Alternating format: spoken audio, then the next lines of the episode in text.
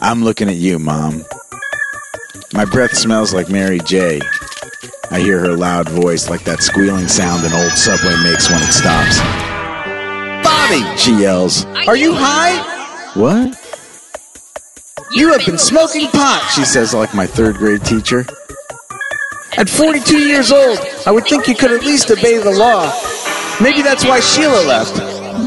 I'm going through a hard period, and my asthma was acting up, okay? It was nothing but a damn medical problem. She curled her face up like a Van Gogh thing almost. You know the blue one of the sky? But this was her face. What are you looking at, Bobby? Do you hear me? What are you looking at? I was staring at the sky, and I thought I saw her twisted smile. I'm looking at you, Mom. Hey, can I come home tonight? I need a place to lay.